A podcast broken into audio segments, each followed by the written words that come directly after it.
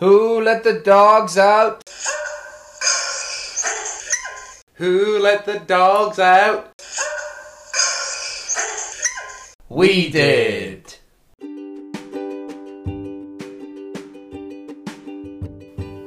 Hello and welcome to episode three of the Gundog Podcast. Welcome back, everybody. Thanks for tuning in again. Sorry about the delay in getting this this episode out to you. We've had quite a busy week. Um, yeah, plenty of stuff going on in our lives On the farm, on the farm. Always busy. and a little bit, little bit of a lack of motivation, just Yeah. with every, all the lockdown that's going on. You can't avoid it. Yeah, no, it's tough. It's tough, but we at the end of the day, people are having tough times, and there's maybe a few people out there that want to listen to us ramble on about stuff. We will make their isolation a little bit easier. Exactly. So that's Or harder. that's that's our motivation. That, that's what keeps us going. And so here we are. We're back, and today's episode is going to be slightly bigger than than normal um, to help with isolation blues that are setting in, uh, but also due to the fact that we um, have lots to say about the most popular popular pedigree dog in the world, the Labrador Retriever.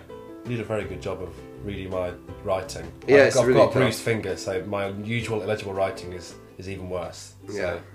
That's that's why we script it, people. That's That's, why- why we script it. I should have scripted it myself though.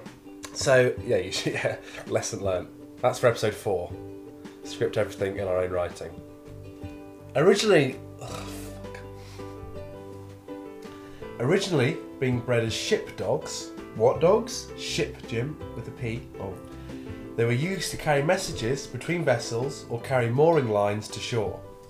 Fisher and tradesmen, looking to better their canine companions, then bred them with dogs of equal or better water ability once the boats made it to the trading ports of Canada and Newfoundland.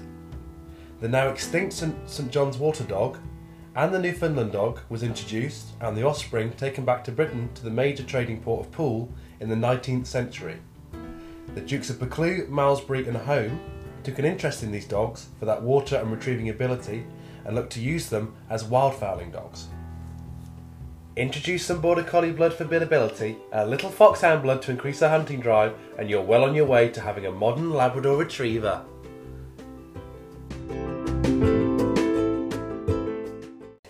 Okay, right, here we go. And a one, two. Jamie has a fact he'd like to share that has absolutely nothing to do with dogs, so um, let's just enjoy it for what it is. Well, that's not true. It's got a little bit to do with dogs, especially the Labradors, because as you talked about in your little intro, they came from Newfoundland. And yes, it is Newfoundland. It is not uh, a little extract from a book here. Newfoundland is not enunciated as if it were- three distinct words, as in Newfoundland, nor is it pronounced, pr- oh, for God's sake, pronounced as if it were somehow a Scandinavian colony, as in Newfoundland. Instead, it is Newfoundland. The key is to say it very fast. Newfoundland. So there we go. You nailed it in the intro, but just for everyone For- here. for future But then what- everybody. So the uh, a question from this is obviously the dog people call Newfoundlands. So should they be called Newfoundlands, or are, is the dog acceptable to say Newfoundlands? Is that what they call them? Yeah. I feel like if we called them Newfoundlands, we'd just be looked at a bit weird. Yeah, that's a lovely Newfoundland. Newfoundland, ooh. A what? You know, it's a- A what? a what? It's a Newfoundland. Um, yeah. So uh, anyway, there you go. But the cut, the the little. It's not a country, is it? No, it's a, it's a province. There we go. Sorry, a province. So the province you call Newfoundland. And obviously, on that province, you have Labrador, which is why the Labradors Well, that, called that well that province is actually And called that- it's Newfoundland and Labrador. and that is pronounced Labrador. That's not- pronounced Labrador. Not Labrador. Lab, Labrador. Labrador. Or as I pronounced it, a Labrador. Oh, why do, I don't. I don't know why I went scouse to that end. Labrador Or Retriever. a Labrador Retriever. Uh, I'm not from anywhere near Liverpool, uh, so I, and I wasn't making fun of the Liverpool accent at all. I just Nothing wrong with I it. just was told to be a bit happier. At the last few last few takes, I just Well, on the- sounded a bit depressed. You know, the Labrador Retriever. We're meant to, be, meant to be lifting people's spirits, and you were sounding really. and the way of lifting people's spirits for me is to um, go a bit scouse. So Everyone's happy when you're talking scouse. yeah, Um, so yeah, the Labrador Retriever, hey, the Labrador Retriever. Um, what can we say about the Labrador Retriever? The most popular pedigree breed, well, kennel club registrations Yep, in Britain. in the in the Brit- at least Britain, uh, probably the world. What was the registrations last year? Was it like forty thousand or something? I think yeah, but I think it averaged about forty thousand. Yeah. a few years about forty five thousand, but I think yeah. Are, are you sure? I think it's eighty. I thought it was eighty. Should we look it up? We'll have to cut this bit out. Otherwise, um, we should really research before. no. Uh, we'll, we'll, we'll roll with it. Um, so while Ben looks up some facts that we should have done before, uh, Labrador Retrievers obviously they're re- retrieving dogs. So their instinct is to retrieve game, and the game could be anything from uh, you know what they were originally bred for and, and kind of turned into over here in Britain as wild fowling dogs, but they are also now very capable on land as well. Um, but yeah, excellent retrievers on land and in water. They've got a very good, very good coat. We can talk more about the coat, I'm sure. Um, but they they have a very amazing coat that is is it's like almost like two layered, like a like a duck's. thirty five thousand. Wow, thirty five. Only thirty five thousand, yeah. Really? Oh, we're, we're For the year wrong. for twenty nineteen. Okay, well, That's still a lot. yeah, that is a lot. Yeah, So back to what you're saying. that's like double cockers, isn't it? Or at least. Yeah. And there is a reason for that that we're going to come on to, I'm sure. Why they're so popular. But well, I, I wasn't listening to what you're saying. Because they're so good doggos. They're just good. I was just talking about them being expert retrievers on land and in water, and their coat as well makes them very useful in water because it's almost double layered. They've got you know nice down fe- not feathers. that'd be, They don't that'd be feathers. terrifying. Yeah, um, and a lovely nice big beak to carry to the carry the carry the game. yeah. They just fill it up like a um, Pelican. like a pelican. Yeah. their own little game bag. Yeah, exactly. You can fit five in. um, no, they have a lovely coat that is like down feathers, but it's finer fur, and that keeps them warm. And they have longer fur over the top that, that is almost like a wee waterproof waterproof layer. Um, so if you uh, uh, ever see a lab or if you own a lab, you'll know they come out of water and they have a little shake, and you know they're pretty dry Basically dry. quite quickly. Whereas you know spaniels go into water and they come out, and an hour later they still look like a drowned rat. Um, so that's what helps And the a Labradors in shivering water. mess, hating you Yeah. for having to throw them into a pond. Yeah. um, so yeah, so so very good in, in water for that sense, and, and very keen swimmers as well. Obviously, for what I filled you in on the intro, Exactly. They- that's their original job. Yeah, which is it's it's fascinating, isn't it? Going right back, they weren't originally Labradors started not just as dogs for for the sh- the hunting man or woman, But they started off as yes, the fisherman or fish- woman. We're inclusive in this podcast, yeah. but I'd say they are the they are the gun dog. The they, were, they were brought yeah. in. You know, you look at spaniels, you look at pointers that were used for falconry. Yeah, They were used for netting, but but Yeah. Labradors came in at the time where, you know, it was getting to, getting into shooting and getting into people you needing dogs to re- to retrieve the, the shot game. yeah, and that's kind of what, what, what they do, and that's that's why they're so popular is because they they they do the job. So amongst shooting people, but they've also been turned into you know pets as well. So working And pets. assistance dogs. Yeah, working pets we love and assistance dog. Yeah, there. There's a lot to talk about about Labrador, isn't there? This might be a really long episode. Yeah, I know. Buckle in, folks. um, so yeah, so the wor- the working side of things, you know, their their their drive for game and retrieving game is second to none. You know, you you roll a tennis ball for a Labrador puppy at, you know, when it opens its eyes, it's gonna go over there and have a look, and it's very likely Give a good go at grabbing it and trying yeah. to bring it back. Yeah, well, not not necessarily bring it back, but definitely pick it up because they And like to it. retrieve and hold things. Um, and it's why a little top. Should we do an early top tip? I think we should. We'll just well. We'll just do just a little one to do with. I think it's if it's yeah, so top tip, which I think I've we've talked about this before, but Put we your running always- shoes on. um, put your speedos on. and the goose grease. Yeah. um, no, with regards to a Labrador puppy retrieving things, so because, as I said, they don't always want to bring them back to you, it's important that you encourage them to bring anything back to you that they pick up, because I think quite a lot of people will discourage the you know the their Labrador puppy from picking up the TV remote or slippers or socks or you know a rotting carcass out on a walk. But but these are all things that you should still just Encourage. encourage. be Like oh well done, thank you very much, good boy, good girl, leave, good girl, because you don't want to discourage them from bringing something back to you. Because Labradors know how to retrieve, they'll go and pick things up, but it's a case of will they bring them back to you. And if you start saying no, put that down, or leave that, or no, that, no, leave, leave, leave, they're not going to want to bring things back to you. but they'll still want to pick it up. They'll still want to pick it up, exactly. And you'll end up with a dog that will go out and pick something up, and rather than looking for you and then coming back to you, they'll look for you and go, oh, right, there, there, I'm going to run this way. And, you know, And probably in the Labrador way, they'll also probably eat it, yeah, eat it, yeah. Yeah, which I'm sure we'll we'll, we'll get onto. yeah. But um, looking at the breed standard, Yeah. Labradors come in three distinct colours: black, yellow, and chocolate. Well, And that's it. and apparently that's it. We're looking at the, the British Kennel Club breed standard for Yeah, Labradors. and that's it. But obviously the yellow includes um, the very pale Yeah. white, and now obviously the extremely popular red. Fox Red Labrador, we're going to talk more about that with our special guest. The Fox Red Labrador King himself, Charlie Thorburn. He'll be on very shortly.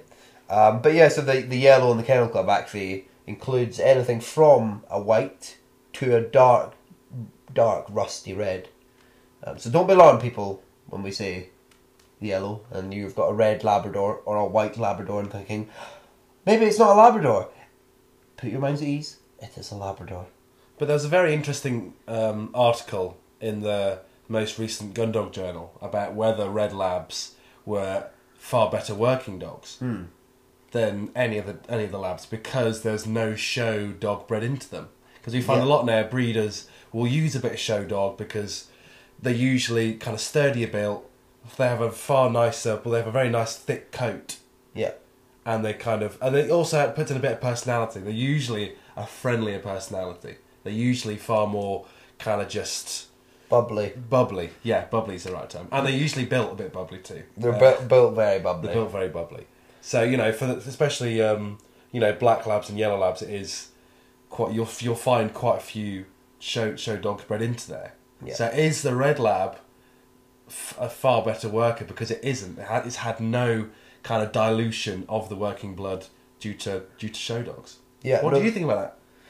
It is, it is a very interesting topic for sure, and that's obviously what it was covered in the article, and, and it made for good reading.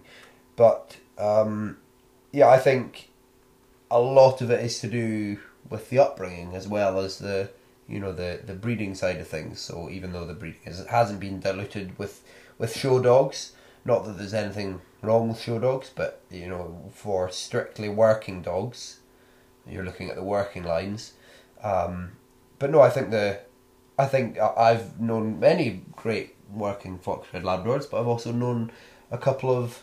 Um, Equally as many great working black labs and well, I was going to say equally as many not so great working Oh, yeah, red so, yeah. labradors oh, yeah. because there's a few red labradors who maybe wouldn't, you know, would would, would, would struggle a, a little bit.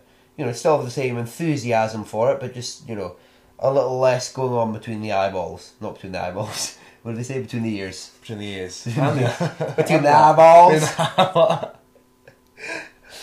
um, but uh, yeah, We've been watching Tiger King on Netflix. Highly recommend it. which is probably why this is out a bit late. Yeah, I have to admit. Um, we've been binge watching. we have been binge watching. Well, not just that, but yeah. So that so, if anyone knows what I mean when we say shoot you between the eyeballs, then Yeah, um, you'll find that funny. And if you don't, then you'll think that this is You'll a- probably unsubscribe and, and, and turn off right now. Yeah, But anyway, either way, let's just roll with it, baby.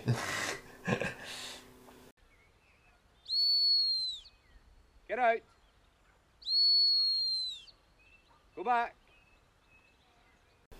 So in today's world of Labrador retrievers, and especially the trialing side of things, a Labrador is to get from A to B, hunt at point B, and and that's basic, and that's it. As quickly and as kind of seamlessly as possible. Everything has to work in straight lines, and Yeah. you- you'll probably notice with your lab. You know, they do prefer, especially when they're younger, they do prefer to run in straight lines. They do look to find that line. Yeah, and you might not spot it even if it's for a short period of time. When they get up to full speed, they like to, you know, they're, they're much bigger built, and when they're running at full pelt, they are in a streamlined position and running, you know, nice and straight. But a spaniel, you'll will find it very very difficult to run from point A to point, Yeah, point B. especially if you know they're- these retrieves, and part of the reason is of Labradors is because part A and B are 200, 300 yards apart, where and everything's far away. If you're you know standing behind the guns on a driven day as a picker up, you're quite far away, and you need to be you need a dog that's reliable and can see the bird land over a river, you know, across the line, and they they need to go and get it. Whereas spaniels are used for beating or rough shooting, where they're you know everything's happening right in front of you. So it's yeah, so it's needed that Labradors should go that distance. But of course, Jim and I have trained Labradors to be like spaniels, to be rough shooting dogs. Especially when I think most of them are, are clients in over over the pond. Yeah, in, in, in America they, they like having the the Labradors as rough shooting dogs because I think they deem them as slightly easier dogs to kind of have than a spaniel because they they maybe are a bit put off, put off by the energy of a spaniel, so they want a, a slightly calmer Labrador. Partly for the house life as well. Not that spaniels can't be lovely pets at home. Um, shout out to Pets at Home. Other pet stores are available. Um, not because they can't be good pets, but because the Labradors, generally speaking, are a bit softer a bit quieter than the than the spaniels. But yeah, we have we have trained. Well, I have. Have, have you? I have one at the minute. You're training one r- as one as, as, we we speak. Well, I, I, that would be quite. Yeah, right, right now. But um, but yeah, I have to admit it's very very interesting. yeah, If they do well, especially if you start it early with them, they do take to hunting pretty pretty good. Of course, it's Yeah. it's a bit like watching paint dry when you're quite used to spaniels zigging around. yeah. Some of the time you get some zippy dogs, but yeah, it's you. Spaniels naturally will want to put their nose on the ground. You're like, what's that? What's that? What's that? Labradors are kind of they more look for things. Um, they they do obviously smell things as well, but it's not as natural. That's the that's the way to the only way to put it. You know, you, as soon as you get them doing it with a few tennis balls on the ground, because that's that's kind of the way we usually do it. Yeah, and that's, that's the way we look with- to get the with- pattern, the way we That's what you're doing with little Jura, aren't you? Jura is a lovely fox red lab, actually. So we'll see whether she is a good working dog or not.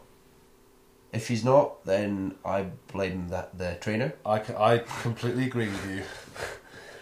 But yeah, it's it's just a case of you have to really, really encourage it into them. It's kind of you kind of for a, a spaniel, you're very much kind of trying to get this kind of mold it into this kind of mold you want it. You want to get to because they've already got it all there for them. But for a Labrador, you're very just okay. I don't know where I'm going with this. I, I, I'll, I, I'll get you. Don't worry. You get me- I'll- get I'll me there, get me so there. You, I'll get you there.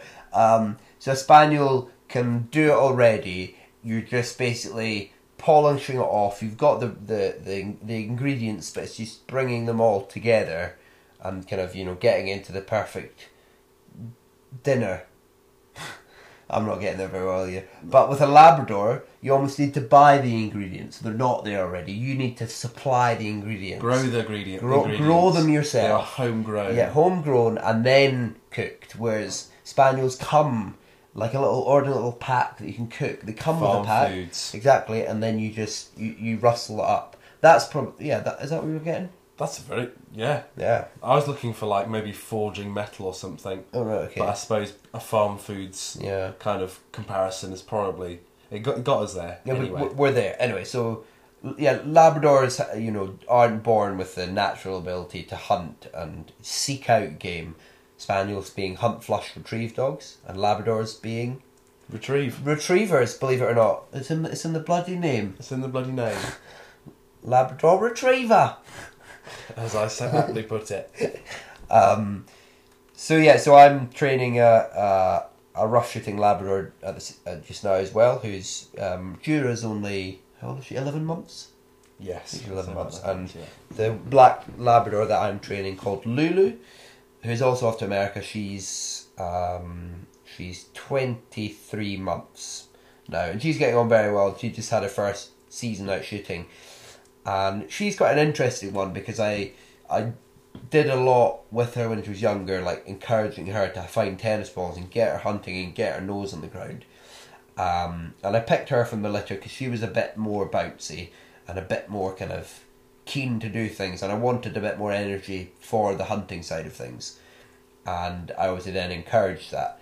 But as it has turned out, she is you know very energetic, very keen to hunt. So you know, and with hindsight, I probably could have done a bit less with encouraging her because I did spend quite a lot of my time just going out, you know, putting a few tennis balls in the grass, in the field, under trees, whatnot, and just going out with her on a lead, taking her off the lead, and saying, "Go on then," and clicking my fingers, and she just got into the habit of every time we went out, and I said, "Go on then." She's like, tennis ball, where are they? Where are they? Look for them, look for them, look for them, and sniffing around and trying to find them.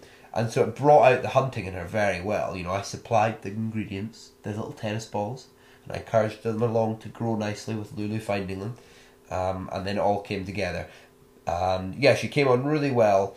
Um, and then she was ready for her first shooting season, which she did very well in, but did get very excited because once you go on game, you know, a pheasant is much more exciting and the smell is so much more exciting than just a tennis ball.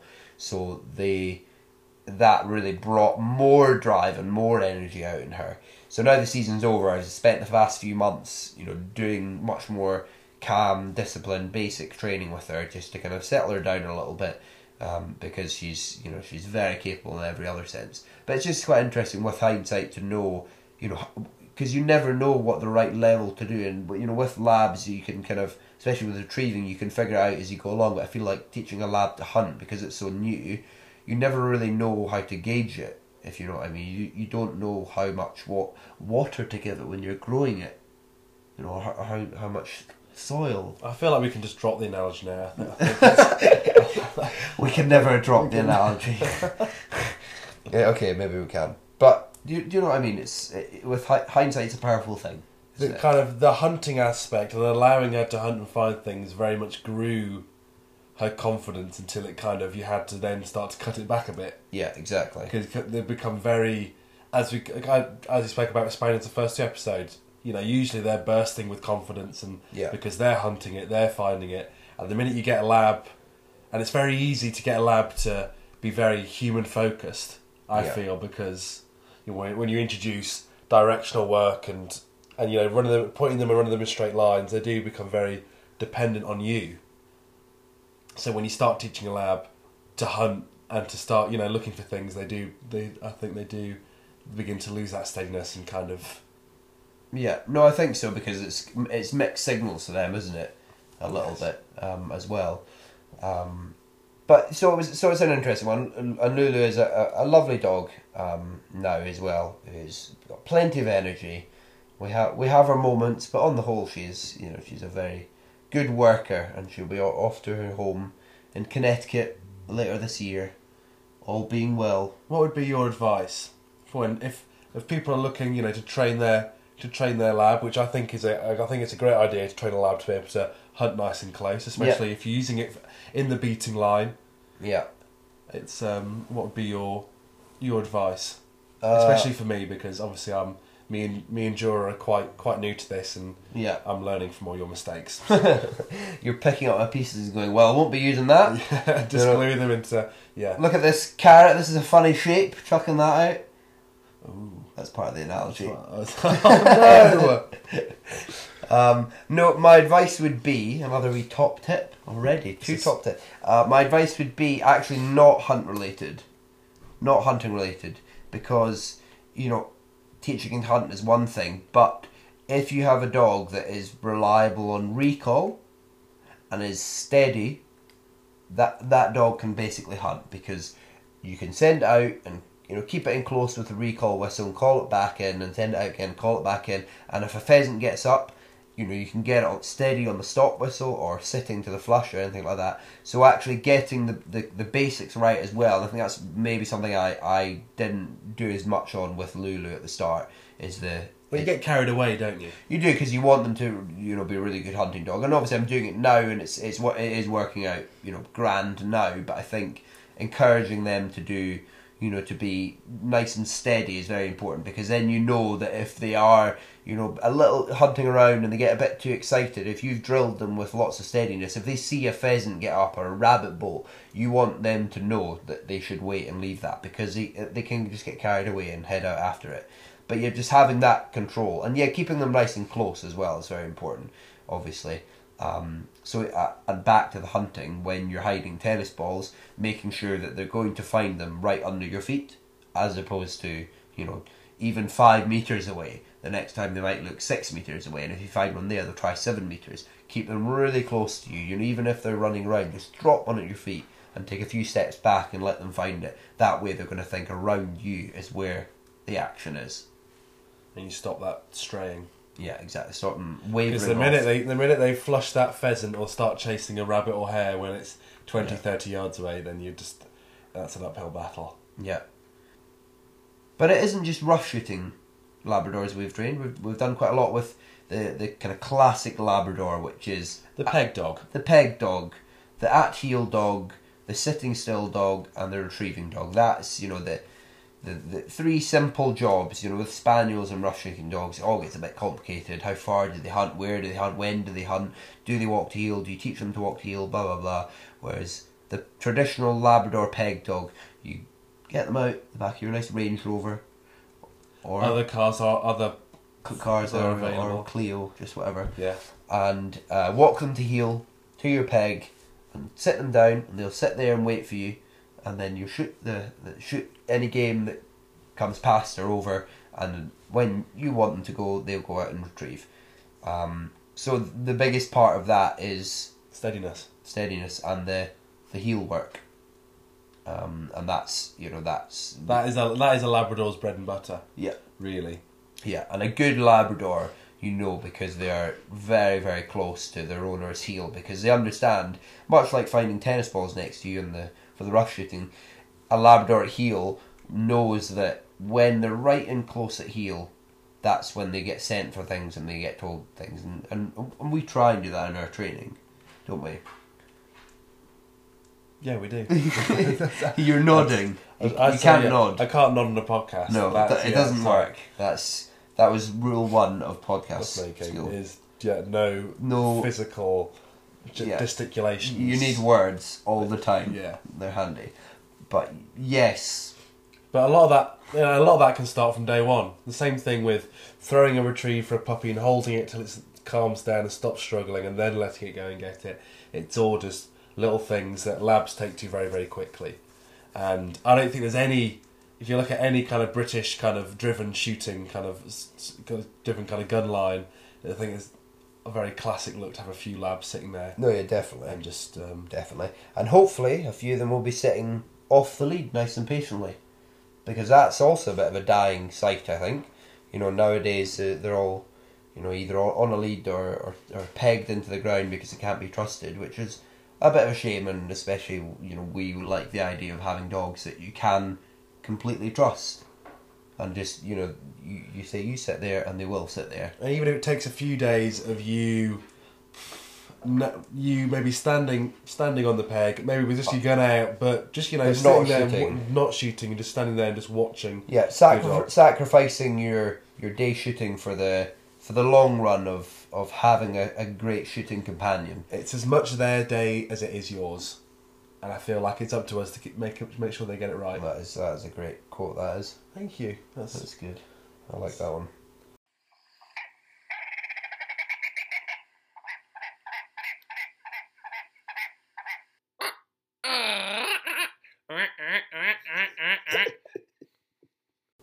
Of course, Labradors, as you know from the stat that I hurriedly looked up, that we should have obviously looked up before we started the podcast. Thirty five thousand. 35,000 Kennel Club registers. In Britain, 35,000, which, you know, kind of, Tops the list. yeah, every kind of dwarfs every other stat. Especially, you know, when it comes to the gun dogs, it's, you know, double the amount of, of cockers, uh, even now becoming more and more popular, but still. Um, they just make fantastic pets, don't they? They do, yeah. Just very adaptable and versatile dogs that you know can slot in anywhere, and probably out of any dog really. Um, obviously, there's much more of them, so there's you know a bigger pool to choose from. But in terms of percentage of dogs that are good dogs, good doggos. Labradors is probably top of the list again because you know they are. I would say they're probably the the most keen to please dogs that you can you know, available gun dogs or otherwise, and even from a very young puppy. And probably the easiest to please. Yeah, true. I think yeah, they're not they're not simple dogs by any means by what they're No. used in, in you know what they use for sniffer dogs and obviously for assistance dogs. I'm not saying they're simple at all, but for you know nothing, a good meal will sort a lab out. Yeah, A good cuddle will sort a lab out. You Yeah. know they you don't they can't you don't beat around the bush, do they? They- No. You know they're very No. It's very si- very food or a pat or both, basically. both both Yeah. Or, Wow. or or or or a wee retrieve. for a retrieve something to have in their mouth because that's what they that's what they love. But they do they do seem to from a young age be just so keen to, to be around you and want to please you compared to other dogs like spaniels because spaniels are again touching on them again but they're bred to find other things whereas you know labradors don't have that um, as very much human dependent.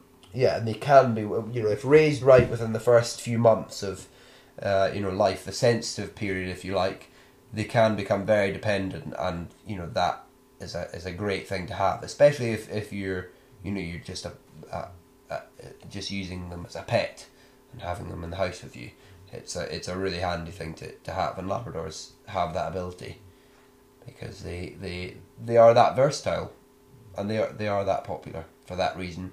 And there's nothing wrong. I, I think as well. People maybe nowadays try and look for more exciting things because they go, oh, everyone's got a lab. They're a bit boring. And obviously, with a lot of things, you don't want to you know follow the crowd and be like get one just because everyone has them. But th- they're so popular for a reason.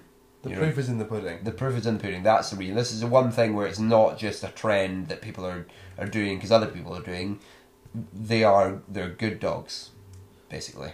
But you know, of course, if you're looking for a pet, we don't advise looking for the Ferrari of the of the Labrador worlds and looking at their pedigree and seeing all the red. And by the red, I mean all the field trial champions, because Yeah. you will find that you'll have a dog that will be very, very intense. Yeah, and And the prob- working, the good, the, the you know the the very well bred working dogs are, as you said, Ferraris. You know, w- I'm sp- yeah, I'm very very much speaking about a very select few of dogs Yeah. that are usually bred for for trialing and bred to probably live in a kennel. yeah, And just to be, you know, to have that single focus for, you know, 10, 20 minutes a day when they go out training. yeah, and really, really work and work hard, um, as opposed to the the other, you know, the side of the dogs, which is, you know, a bit bit calmer, but still have that working ability and that, you know, the ability to do do both, be a great gun dog and a and a great pet, a nice working pet, um, or a pet that works, if you like. Which I know I have more enjoyment out of training. Yeah, definitely. Yeah, Yeah. Not that I've met many Ferraris in my time, but, you know, I could name a few. There's Yeah. one in the kennel right now that's a. Yeah. I don't know whether he's a Ferrari or. yeah. He's just a.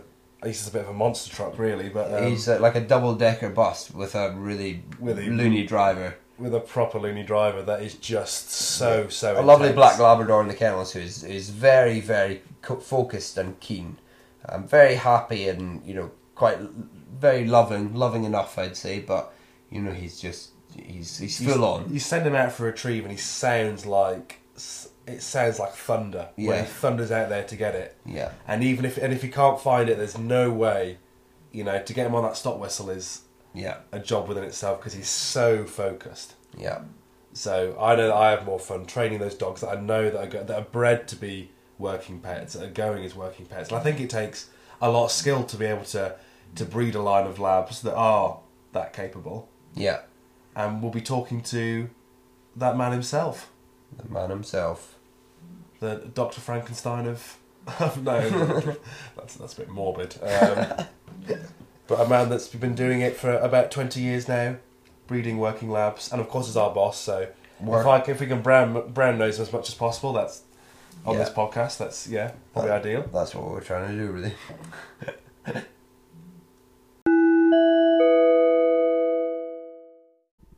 Jim, What? there's somebody at the door.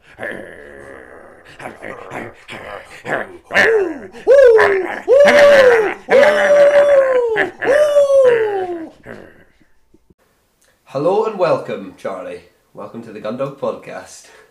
Hi Jamie, hi Ben. Thank you for having me. You're very welcome. Thanks for coming on. And you're here to tell us all about your fine Labradors. So, would you like to tell the, the listeners or listener, dear listener, what it is you do? Um, what it is we do is I try to breed the perfect Labrador. And the perfect Labrador in my mind is a lovely, calm, easy, biddable dog that can lie around in the house, have its tail tugged by children, and then can wake up for the following morning and go out on a shoot, whether that be sitting on a driven pheasant shoot in Perthshire or on a duck hunt in Arkansas. It doesn't really matter. fetch, mister.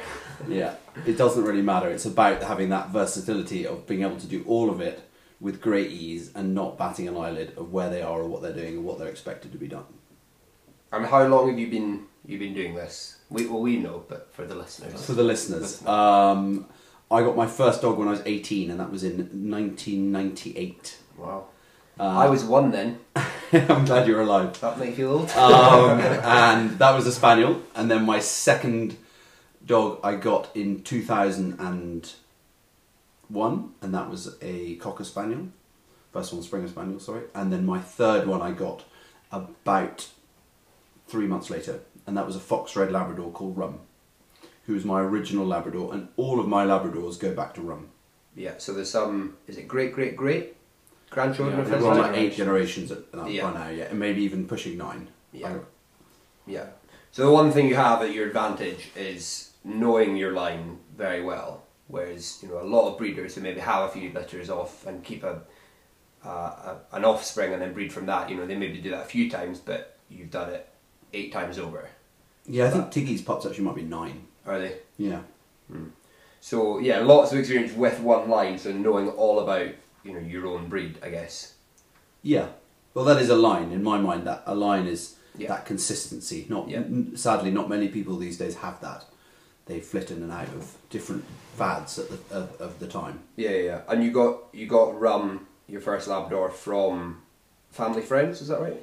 Uh, someone, a, a gamekeeper and his girlfriend, who I'd was the first shoot that I went beating on. And he was off one of their lines as well. Off very much. So he, his mother was off a picker upper um, on the shoot, his line, and he had that line for about six or seven generations as well. And I knew those dogs going back quite a long time. Yeah. And then the, the, the dog, Tyree, so Rum's dad was called Tyree. Tyree um, was off a sort of three generation line. So again, I knew all of them. So I knew, you know, I've known the line going back. Probably the oldest dog that I knew was born when I was about six. Yeah. So that's a very long time So it was a long line before. I was in the 80s, Jim. Yeah. Yeah. Wow. Jesus, I was negative seventeen then. Probably not even a twinkle in your parents' eye. No, I mean I don't think I've ever been a twinkle in my parents' eye. but- Not with that haircut, anyway. no, and with a much much more talented younger and older sister as well. Anyway, um, so you do the spaniels as well, but it's mainly the labs. You you kind of that's Yeah, I love Labradors. I love Spaniels, but I, Labradors is is the the reason we've got into more into Labradors. I suppose is it's just organically it's what people want and realistically what most people should have. Yeah. The kind of average family who want a shooting dog and aren't sure what they're going to use it for. Yeah. they should get a Labrador. Well, we have talked about on this podcast earlier about them being much easier for everybody. yeah, Um, and our ones are easier even than most of those. Yeah. is, is my opinion. Born Yeah. born half half trained. yeah, and we, we also mentioned Rannoch, didn't we? We did also mention Rannoch. Did you? Right, but he was you know not typical, atypical to you know your Labradors because he is much more full on, like a Ferrari we call them. Um, but you know our dogs can make good working dogs as well. But the the important thing is them being working pets, I guess, or pets that work. pets at work because ultimately our probably our client who shoots the the clients who shoot the most maybe do 80 days a year absolute max and that still leaves you know 200 and whatever days left Seventy five. 275 days and all the no no 200 and, anyway our maths is not our strong point. 85. Yeah. 85. Uh, uh, that leave, but that and then all the mornings before they go shooting and all the evenings when they get back from shooting. Yeah. You know the the the seven hours that they're actually shooting is you know. Yeah. So realistically, it's it's it's the majority of the time is Yeah. they're just you know they're they're family dogs who are in the house lying around. Yeah. You know. And even if they're not going in the house, you know, some some of the dogs that will go and stay in kennels, but having a kind of a well trained dog in the kennels as well, except for one that's not kind of going mental and barking all the time. You want some degree Yeah. of calmness with them. Yeah. Um, Exactly. But all of ours really go in, in the house, though. Yeah, yeah. or most of the time in the house, even if they go in the kennel when they're a bit stinky because they're rolled in fox muck. They'll come in the house later. Good girl. Come on. Good girl. So why fox red? Why not? You know, you obviously you have a very you you have a you know a, bl- a line of black labs going back quite a while. You know, like yellow as well. But why why red over over the other two? Do you find kind of So I wouldn't say that, that actually I prefer reds over blacks. I like them both equally. I do definitely prefer reds over yellows or, or, or even more so over the kind of very pale kind of white ones and definitely over chocolates. Um, but I think there's a lot in what you grow up with. And I grew up with a Springer Spaniel, liver and white, and I grew up with a, a probably would be called a red Labrador these days. In those days, she was called Toffee. The, her name was, but she was a dark, a very dark, kind of rusty Labrador. And then my first sort of big experience shooting and picking up and beating was with Rum's family, who were a lot of them were were darker on the darker side. And when I got Rum, he was he was he was a pale red compared to some of our reds now, but he was still a red Labrador, and he was probably the best Labrador I'll ever, uh, undoubtedly, in fact, the best Labrador I'll ever have. So you've got that kind of childhood memory of of uh, my parents' first dog, which was red, and then my first dog, Labrador, was was red, and he was so great that So there's a special place in your heart. yeah he's them. yeah exactly he's just got a kind of a, uh, you know he left a lasting kind of memory that that I suppose I'm always sort of trying to replicate. I I, I don't think I try too desperately because I'm never going to achieve that, but but um, yeah, there's definitely affinity to reds because of you know those two dogs. and and continuing the line? I think could be extra stressful with that kind of dog, kind of that you know with rum at the peak, and you want to continue as best as you can. How how are you going about kind of steering the ship, as it were, kind of finding the best, kind of the best couplings, the best, Um, or is it a lot of a lot of gut, a lot of gut instinct. Yeah. So I'm not a big pedigree fan. I don't I don't read pedigrees. I don't worry about which dog does what and did what and produced where and why. Doesn't really interest me as long as I'm not. I don't want to inbreed dogs. We, we do, in, you know, the breeding coefficient calculations and things. But I'm more about looking at a dog and its personality, its look, and just getting a vibe from that dog, um, rather than, as I say, the, the names and the numbers. There was an article in um, Gundog Journal, uh, I think it was volume six, which spoke about um, red labs being red labs as being better working dogs because there's far less of the show showbred lines kind of bred into them due to red being a very undesired colour in the show ring. Do you have any opinions on that at all? Being a prolific My red lab honest opinion Mhm. is what a load of tosh. Uh, so You say that about a lot of things, though, don't you? I do say that a lot of things. Um, in uh, originally Labradors were black, and anything not black was deemed to be inferior, and they were either knocked on the head as puppies or they were given to the gamekeeper. The the the Duke of Buccleuch and the Earl of Malmesbury, who they did not have yellow Labradors; they had black ones, and the yellows were so. That went that went on for years until a dog called Rockland Pete of Drakeshead won the championship, and I can't tell you the year, but I would have said in the kind of seventies or maybe eighties. And Rum's line comes from him, and he was the first yellow to win the championship. And from the day he won the championship, suddenly people were like, "Ooh, These yellows are these quite yellows good. are actually quite good because he was a phenomenal dog. And th- in those days, uh, it was different to now. It wasn't about handling. Rock- Rockland Pete did not didn't wasn't handled once. He wasn't stopped on the whistle once. He was sent every single bird and he marked every single bird. And there was one particular bit where he was running out for the for the retrieve and the and the competition was at Sandringham and he was running for the retrieve and the Queen pulled her Land Rover across in front of the line that he was running, and she saw it being quite doggy herself. She saw what she'd done, so she reversed back out the way. But the, the joke was was was Rockland Pete going to go through the Land Rover window, over the top of the Land Rover, or underneath it? He wasn't. Whatever he was doing, though, he wasn't going to deter from that straight line course. Now, so he that was all about marking and just straight out, straight back. And yeah, so he was a great great dog that so won the championship under John Halstead Senior.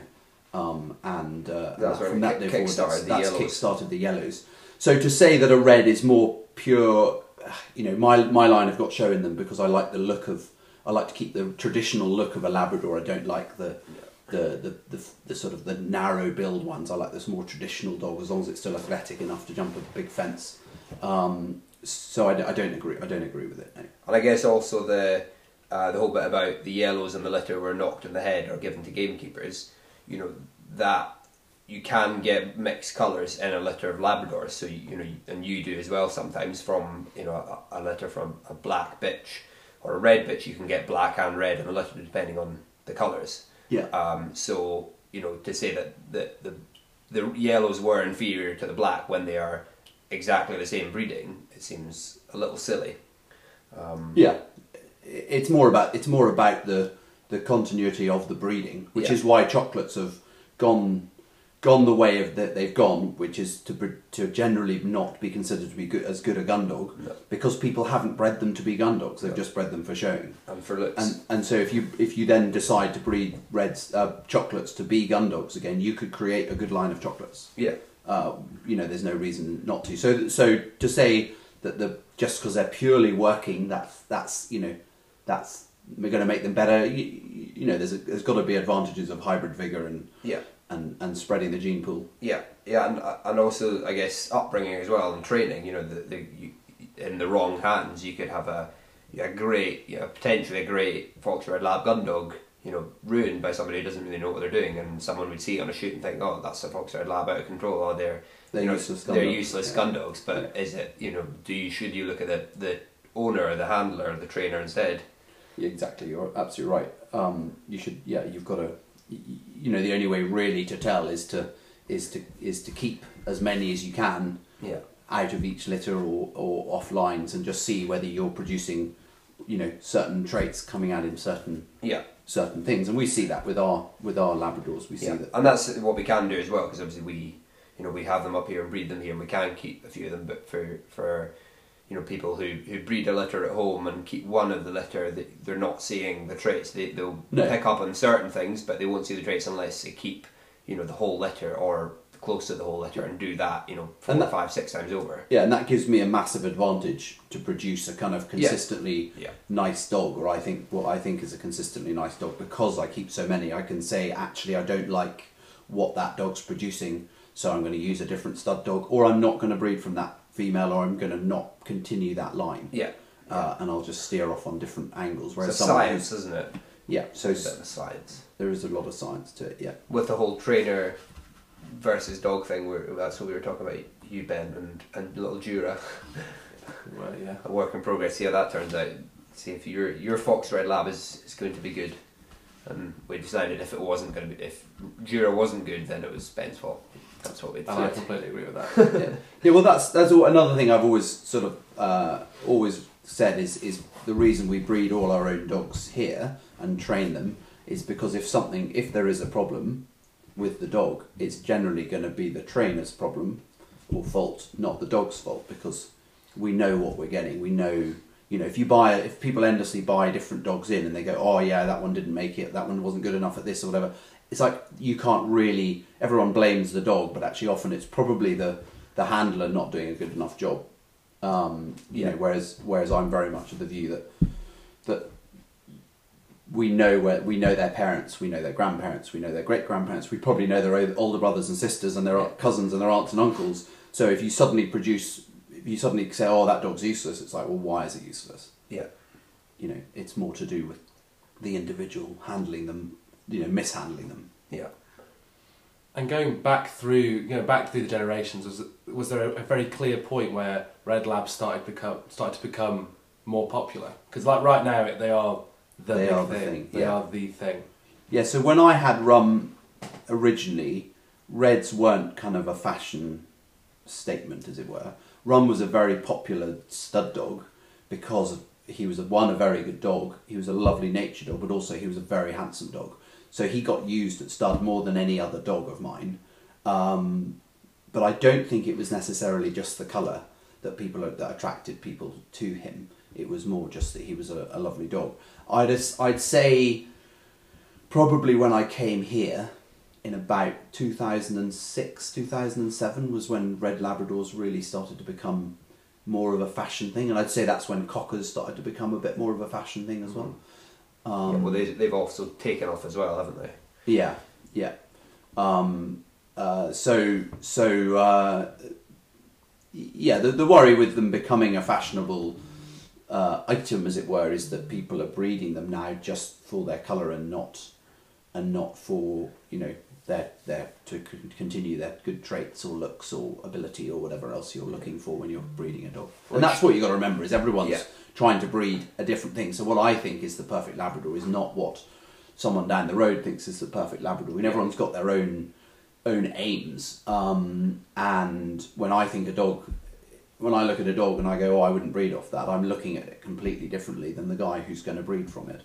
Um, so so it's all it's all about individual perception and opinion. Do you think you've reached the peak yet? Do you think this is? Do you think? Do you think there's ever going to be a peak to kind of you breeding the perfect Labrador? You're No. always going to be that little bit. No, it's of- impossible.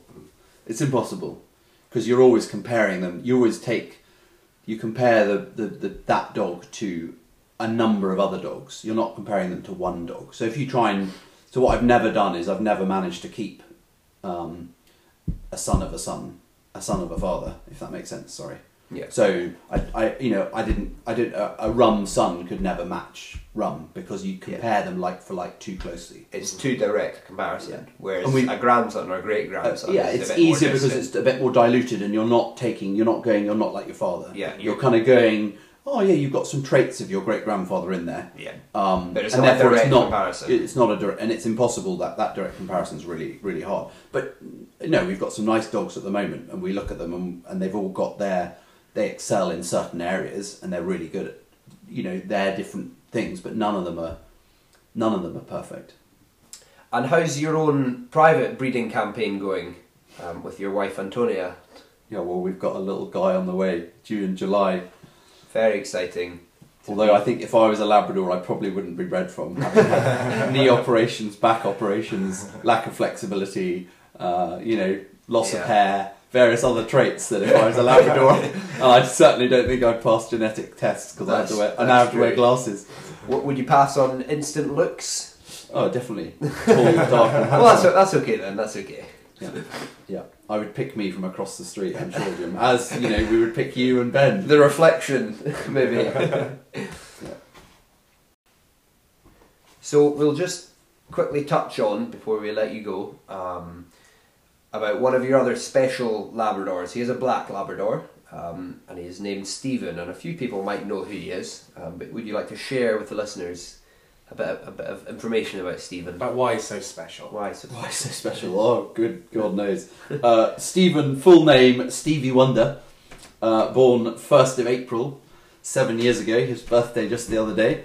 Um, he is, he was born with no eyes.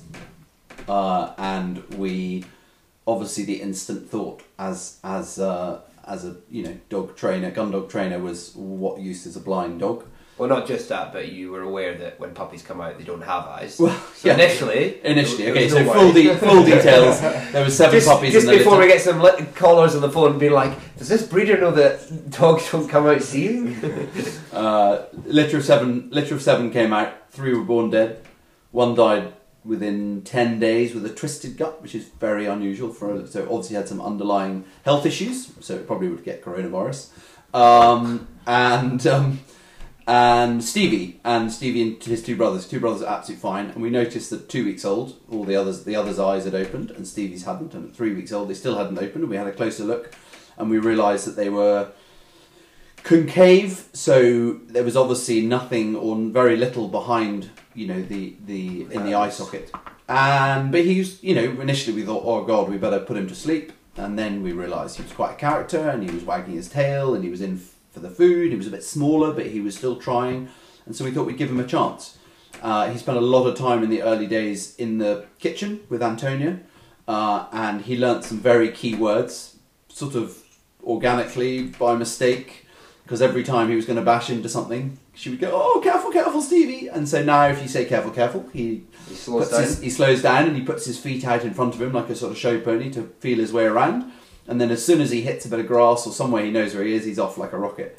Um, Yeah, and he doesn't know where it is here as well. It's a bit like if you get asked asked to walk around your house with your eyes shut. You know, you'd manage it quite well. So he knows how far it is. You know, how many steps on the gravel to get in line with the back door, and then he comes into the dog room, or he knows how many steps it is to the gate. So he slows down at the seventh step, and that's the gate there. And comes yeah, and he the feels the different textures as well. Yeah. So he gets to the door and he feels the doorstep, and he and he. I think he hears the sound. I think his his smell and his hearing is is more acute than the rest of the dogs. Well, it's better trained, isn't it? He's Yeah. used it more than other dogs. Yeah, so he he knows he's getting close to things, and he, he does bump into vehicles if they're parked in the wrong place sometimes and get Yeah. excited. But most of the time, actually, he doesn't. Yeah, He he, can would hear. he would really bash into the Queen's Range Rover, wouldn't he? But not because he was on not, blind. not because he was on blind retrieve, just because he's well, he was on a blind retrieve. They're all blind. They're all blind for Stevie. And Stevie's been he's been out shooting. He's been out a number of times. His first day out, his first day out was on a grouse moor, uh, aged probably about eighteen months, maybe two, down in the Lammermuirs. And his first retrieve, he wiped the eye of a. Considering he doesn't have eyes, that's pretty good.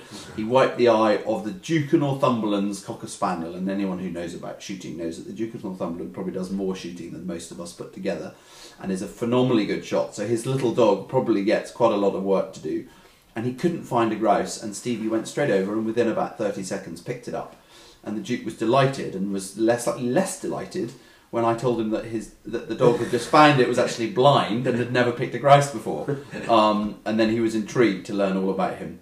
Um, and Stevie's been in the news. He's been in the newspaper.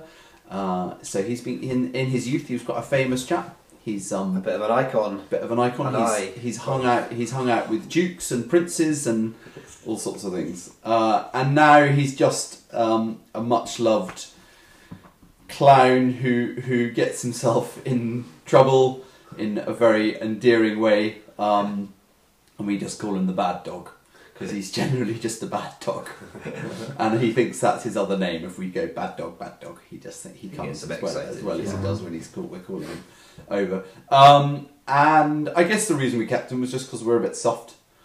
Um, if I was 'Cause a you sort of has more hardcore, old school kind of gun dog Yeah. trainer, I would definitely not have kept him. Well, you had contacted the was it the Dick Vet in Edinburgh? Yeah, I had a I had a vet student at the time who'd done some work with us, and he was he was at Edinburgh Uni Vet School, and I rang him up and asked, and he put, he was working at the Dick Dick Vet at the time as part of his course, and I, he spoke to his lecturer or tutor or whatever the technical word would be, and they would they were going to be they would, would have loved to sort of basically um, do a, an autopsy on Stevie and see whether the early stages of the eyes have been developed because what they thought was that probably his mum got a virus when she was pregnant Yeah. and that's why some of the puppies didn't make it and he him and his sister who died were had obviously had defects Yeah. But other than obviously the big thing of having no eyes, he's a he's a very handsome dog, very kind of well built.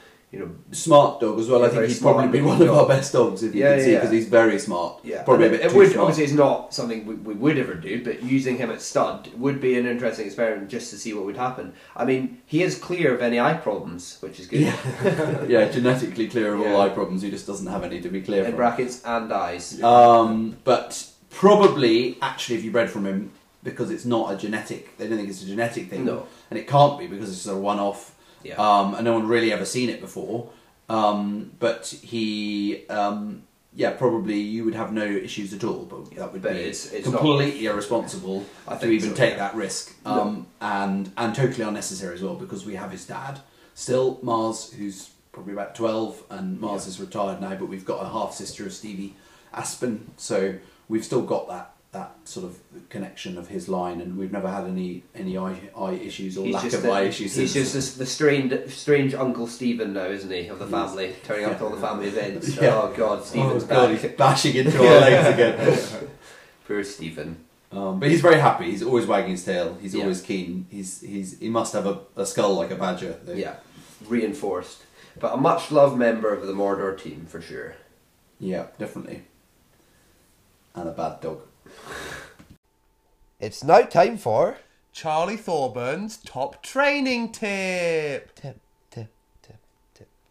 Uh, so my top tips and advi- top tip and advice would be when you're training any dog is to do more than you think you need to do. So when you think you're you've done enough of any particular exercise, not necessarily the same day but a different day, repeat it, repeat it, repeat it. And when you think you've done enough and the dog's achieved its standard, it still hasn't, and you need to repeat it a load more. So keep going until you're blue in the face and the dog's blue in the face, but not in one go, in lots and lots of little individual training exercises. Labrador specific, can't even speak. Um, the most important thing for a Labrador to do, really, one of the most important things, because a Labrador's a gun dog, is walking to heel. Because you need that dog to walk to your heel the whole time. They're called a non-slip retriever. They should be off the lead at your heel, waiting for retrieve.